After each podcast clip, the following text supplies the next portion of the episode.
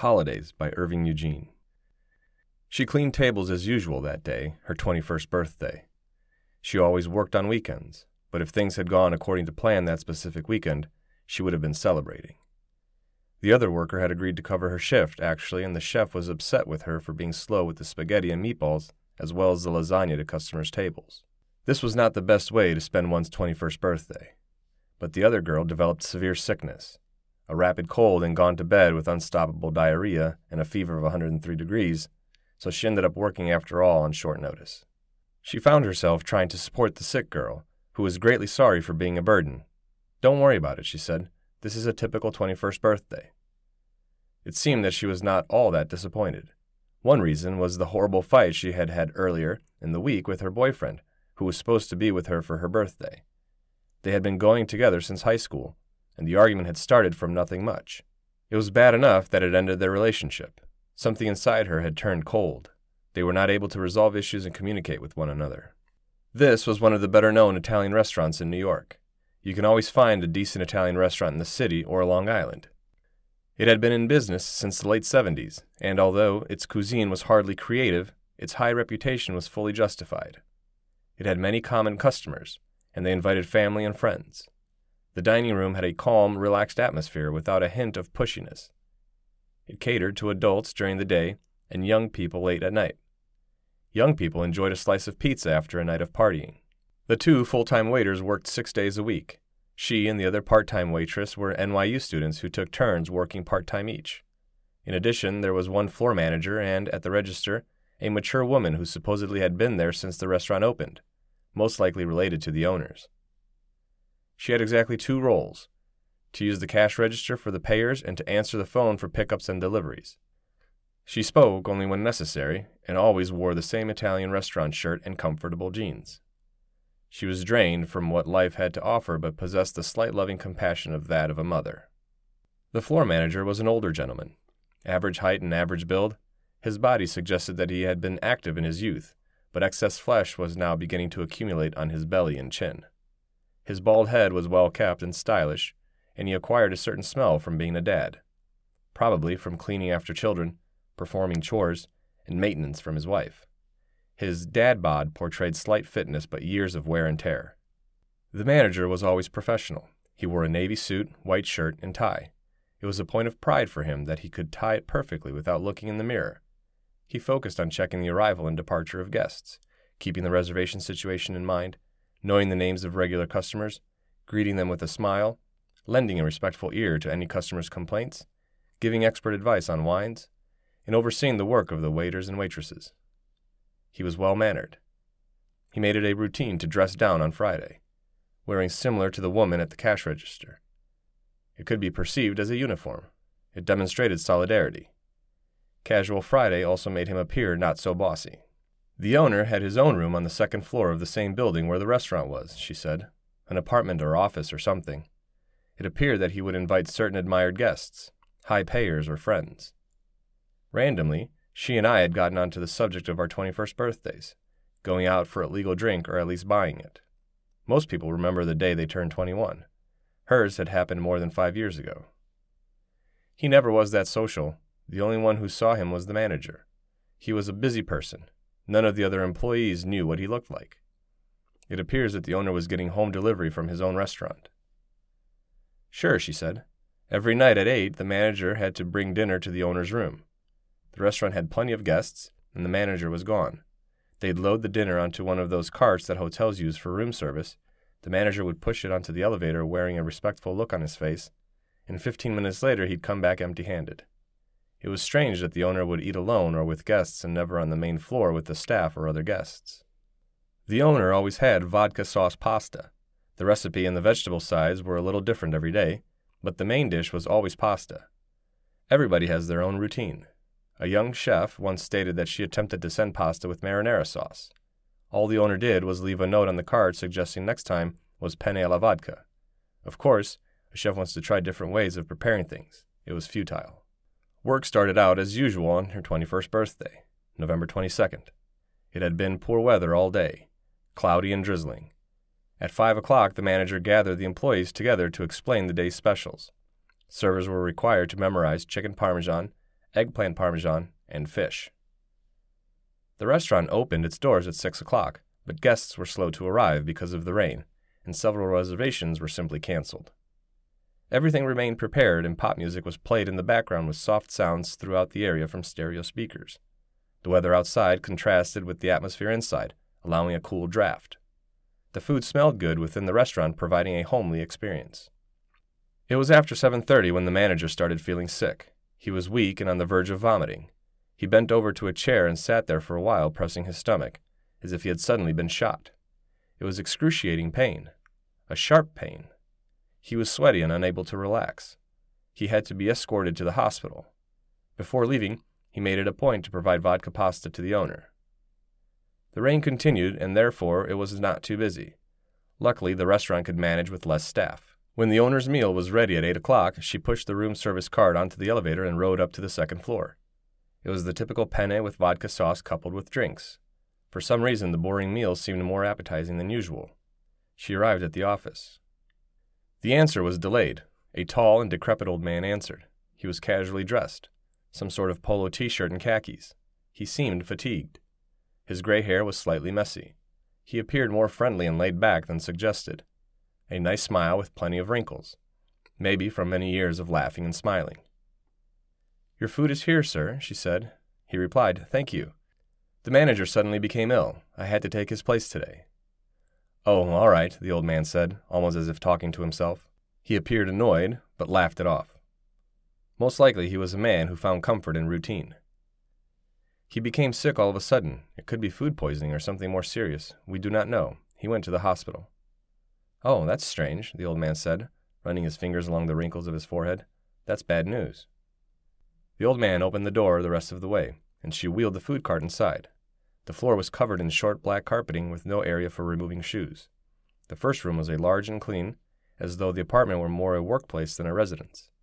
The window looked out on the Empire State Building nearby, its steel skeleton outlined in lights. A large desk stood by the window, and beside the desk was a comfortable couch. The old man pointed to the wooden coffee table in front of the couch. She arranged his meal on the table white napkin and silverware, coffee pot and cup, wine and wineglass, bread and butter, and the plate of pasta. He said, I'll leave the stuff in the hall in an hour. Yes, she replied, bothered. Well then, sir, I'll be getting back to work. No, hold on, he said. Sir? Do you think it might be possible for you to give me five minutes of your time, lady? I have something I'd like to say to you. Okay, she said, still worrisome and bored. By the way, how old are you? the old man asked, standing by the table with his arms folded and looking directly into her eyes. I'm 21 now, she said. 21? That's a big year, he repeated, in a good mood. 21. When is your birthday? Today's my birthday, sir. Today, is it? Today's your 21st birthday? She nodded, still confused and bewildered. That's wonderful. Well, then, happy birthday. Thank you very much, she said. Well, well, this is certainly a cause for celebration, he said. How about a little toast? We can drink this red wine. Thank you, sir, but I couldn't. I'm working now. Life is grand. We must make the most of it. The old man released an expensive and special bottle from his cabinet and poured a drink for both of them. Happy birthday, he said. They clinked glasses. Your 21st birthday comes by only once. Enjoy it. Yes, sir, I know, she said, taking some wine, but feeling noticeably uncomfortable. And here, on your special day, you bring me food. Just doing my job, sir. The old man sat down in the leather chair by his desk and motioned her to the couch. She sat down, but thought of the whole experience strange. I feel it is important for me to give you a birthday present. No, please don't. He replied, I'll grant you a wish. A wish? That's weird, she said. Just one wish. You can't change your mind afterward and take it back. One wish? I have to wish for something and it will happen? Do you have a wish? he asked in a good mood. This really did happen, she said, looking straight at me. I'm not making it up. Of course not, I said. She was not the sort of person to invent some goofy story out of thin air. Anyways, did you make a wish? She went on looking at me for a while and had an irritable face. Of course, I would want something for my birthday, but who offers a wish to a stranger or an employee for their birthday? I did not take it seriously. I agreed without saying anything. My birthday has been lame so far. I am working and tired. Nothing enjoyable or rememberable on what a special birthday is supposed to be. I agreed again. Sure, I said, I understand. So I made a wish. The old man made himself busy, the New York skyline appearing in the background. It seemed like a movie scene. The old man appeared puzzled.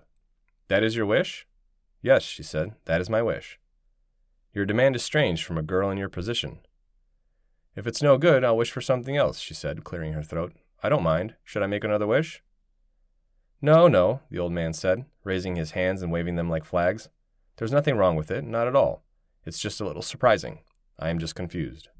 The old man waited. Most girls would want to be prettier or smarter or rich, but I really can't imagine what would happen to me if any of those things came true. I do not know how to manage those things. I still don't really know what life is all about. I don't know how it works. Okay. So is my wish okay? Of course, he said. Of course. It's no trouble at all for me. At first, the old man suddenly staring into nothing. He was busy for a moment, then nothing. That did it, he said. Your wish has been granted. Really? Yes, I did it. Your wish has been granted. Happy birthday. You may go back to work now. Don't worry, I'll put the cart in the hall. As she left, she was surprisingly in a good mood, optimistic and joyful. Are you okay? You look spaced out, the younger waiter said to her. She gave him an ambiguous smile and shook her head. Oh, really? No, I'm fine. Tell me about the owner. What's he like? Just a normal guy. An hour later, she brought the food cart back to the chef. The complete cart was empty and used. The office door was closed. The chef looked at the plate, empty as always, and nodded blankly. I never saw the owner again, she said. Never again. The manager turned out to have had just an ordinary stomach ache and went back to delivering the owner's meal again. A few months later, I retired the job. And I've never been back to the place. I don't know, I just did not want to return. She played with her phone, thinking her own thoughts. Sometimes I get the feeling that everything that happened to me on my 21st birthday was fake. But it did happen. I remember everything in the office. There was an awkward silence. Do you mind if I ask you one thing? I asked. Go right ahead, she said. I imagine you're going to ask me what I wished for that time. That's the first thing you'll want to know. But it looks as though you don't want to talk about that. Does it? I laughed. She put her phone down. You're not supposed to tell anybody what you wish for, you know. I still have a lot of living left to do, probably.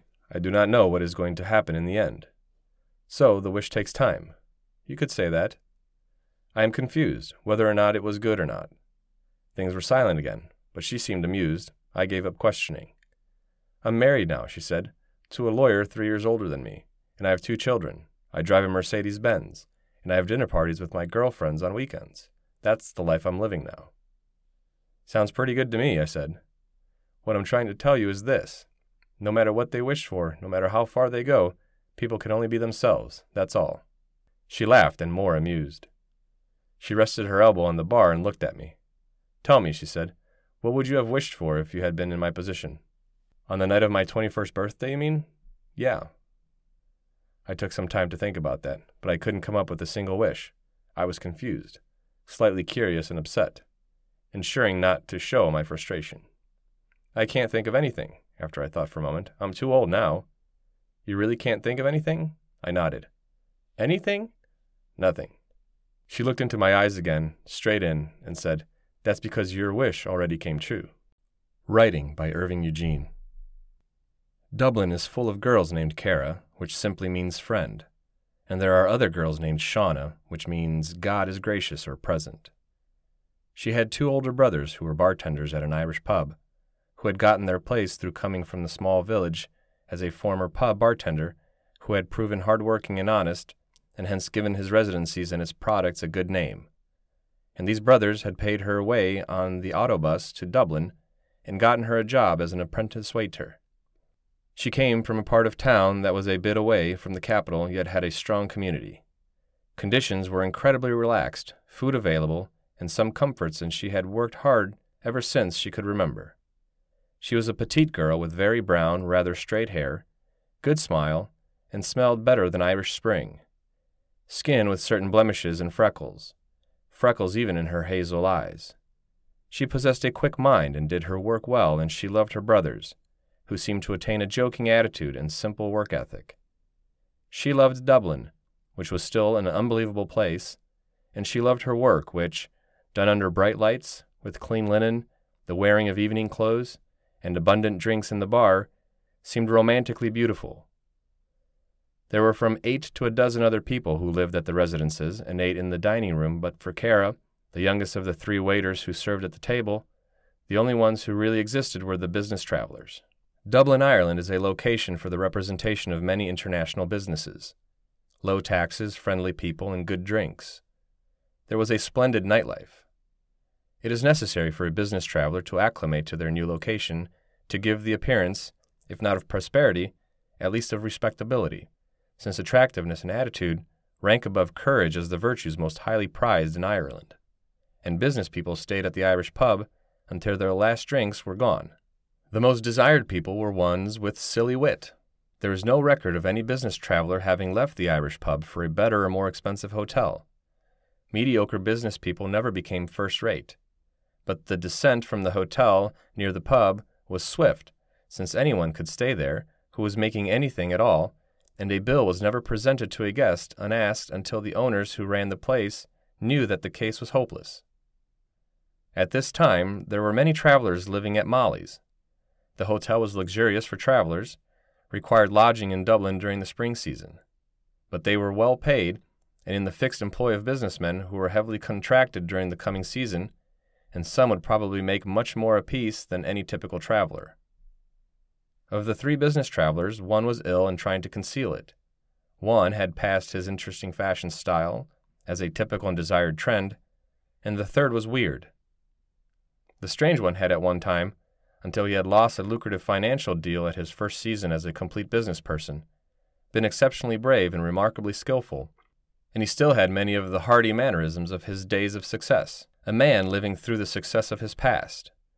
Inheritance from predecessors, and perhaps a relic of the past of old traditional means of practicing good business. He was jovial to excess and laughed constantly with and without provocation. He had, when successful, been very addicted to practical jokes, but he had given them up now. They took an assurance that he did not feel. This business traveler had an intelligent, very open face, and he carried himself with much style. The businessman who was ill was careful never to show it and was very detailed about eating a little of all the dishes that were presented at the table. He had a great many napkins which he intended to carry to his room, and lately he had been setting deals in private. He had prepared cheap deals before Christmas and another in the first week of April. They would hold him for the time being. His prized possessions were classical watches. They had been very expensive watches. He took good care of his possessions. Before he had become sick, he had been a very promising, even a sensational businessman. He noticed that his arrival to Dublin, Ireland, had made the tabloid news. He ate alone at a small table and looked up very little. The businessman who had once been revered was now very weak. He also ate alone at a separate table and possessed a stoic demeanor. Once upon a time, he was very cheerful and full of energy. He came from Italy, from a town where the people could be extremely serious, and he was a good businessman. But his style had become outdated before he had ever succeeded in endearing himself to the public through his virtues, which were courage and a calm capability, and his name on a magazine was a relic of the past. His skill had been that he was very calculating, a duality of being entertaining to his partners as he planned to close many deals. Of the travelers, one was a thin, hawk faced, gray haired man, slim built, but with legs and arms as hard as rocks, who drank too much every evening and gazed amorously at any woman in the Irish pub. The other was big, dark, brown faced, good looking, with black curly hair and enormous hands. Both were great business travelers, although the first was reputed to have lost much of his ability through drink and dissipation, and the second was said to be too headstrong and quarrelsome to stay with any long lasting capable business more than a single season. Another business traveler was middle aged, gray, cat quick in spite of his years, and, sitting at the table, he looked a moderately prosperous businessman. His legs were still good for this season, and when they should go, he was intelligent and experienced enough to keep regularly employed for a long time. There were all kinds of businessmen. Mostly, the attendants were aspiring moguls, young and naive travelers who placed a good time over accomplishments. They believed they still had time and wanted to make fun memories before it was truly time to commit to something, to make something of themselves. Business and pleasure do go together. On this evening, everyone had left the dining room except the hawk faced traveler who drank too much. At that time, spirits were included in the price of the room and board at the Irish pub, and the waiters had just brought fresh bottles of Guinness to the tables of the business people. The three waiters stood at the end of the room. It was the rule of the house that they should all remain on duty until the diners whose tables they were responsible for should all have left. Kara had agreed to take over the table. Upstairs, the business traveler who was ill was lying face down on his bed alone. The traveler who was no longer as valued was sitting looking out of his window, preparing to walk out to the cafe. The business traveler, who was a coward, had the older brother of Kara in his room with him and receiving his help. The business traveler was saying, Look at those greedy men drink. That's no way to speak, said the waiter. They are decent clients. They do not drink too much. There are the two issues of Ireland the weather and the jobs. Look at the plenty of drinks of Dublin, said one waiter. It is now half past eleven o'clock and we are still drinking. They only started to eat at ten, said the other waiter. As you know, there are many dishes. That beer is delicious, and these have paid for it. It is a rewarding beer. How can there be solidarity of workers with fools like you? asked one waiter. Look, said the second waiter, who was a man of fifty, I have worked all my life. In all that remains of my life, I must work. I have no complaints against work. To work is normal. Yes, but the lack of work kills. I have always worked, said the older waiter. Go on to the meeting. There is no necessity to stay. You are a fine friend, said the other waiter, but you lack ingenuity. Kara had said nothing. One of the businessmen could remember when he had been good and it had only been three years before. He could remember the pleasantries and the courtship, the good money and the praise. If there were women in the room, he stared at them. If there were no women, he would stare with enjoyment at a foreigner. But lacking women or strangers, he now stared with enjoyment and insolence at the two other businessmen. The two other businessmen did not stare back at the other. One of them was saying, I have spent a week here, out of boredom. Dull from his consistent drunken haze. What is there to do? Nothing. What can one do? One cannot go against authority. I have been here for a while and nothing. I wait and they will not see me. We are from the abandoned country. When the money runs out, we can return. To the abandoned country. Who cares for Dublin? It seems wholesome, yet money flows in and out like a true island. Dublin is where one learns to understand. Dublin destroys Ireland. If they would simply see one and refuse, no, you must be broken and worn out by waiting. Well, we shall see. I can wait as well as another for a drink. It Will Be a Long Time by Irving Eugene. There was a boy that contemplated life. He was lost in his own mind. A beautiful disaster. He was happiest in his room. He did everything in his room.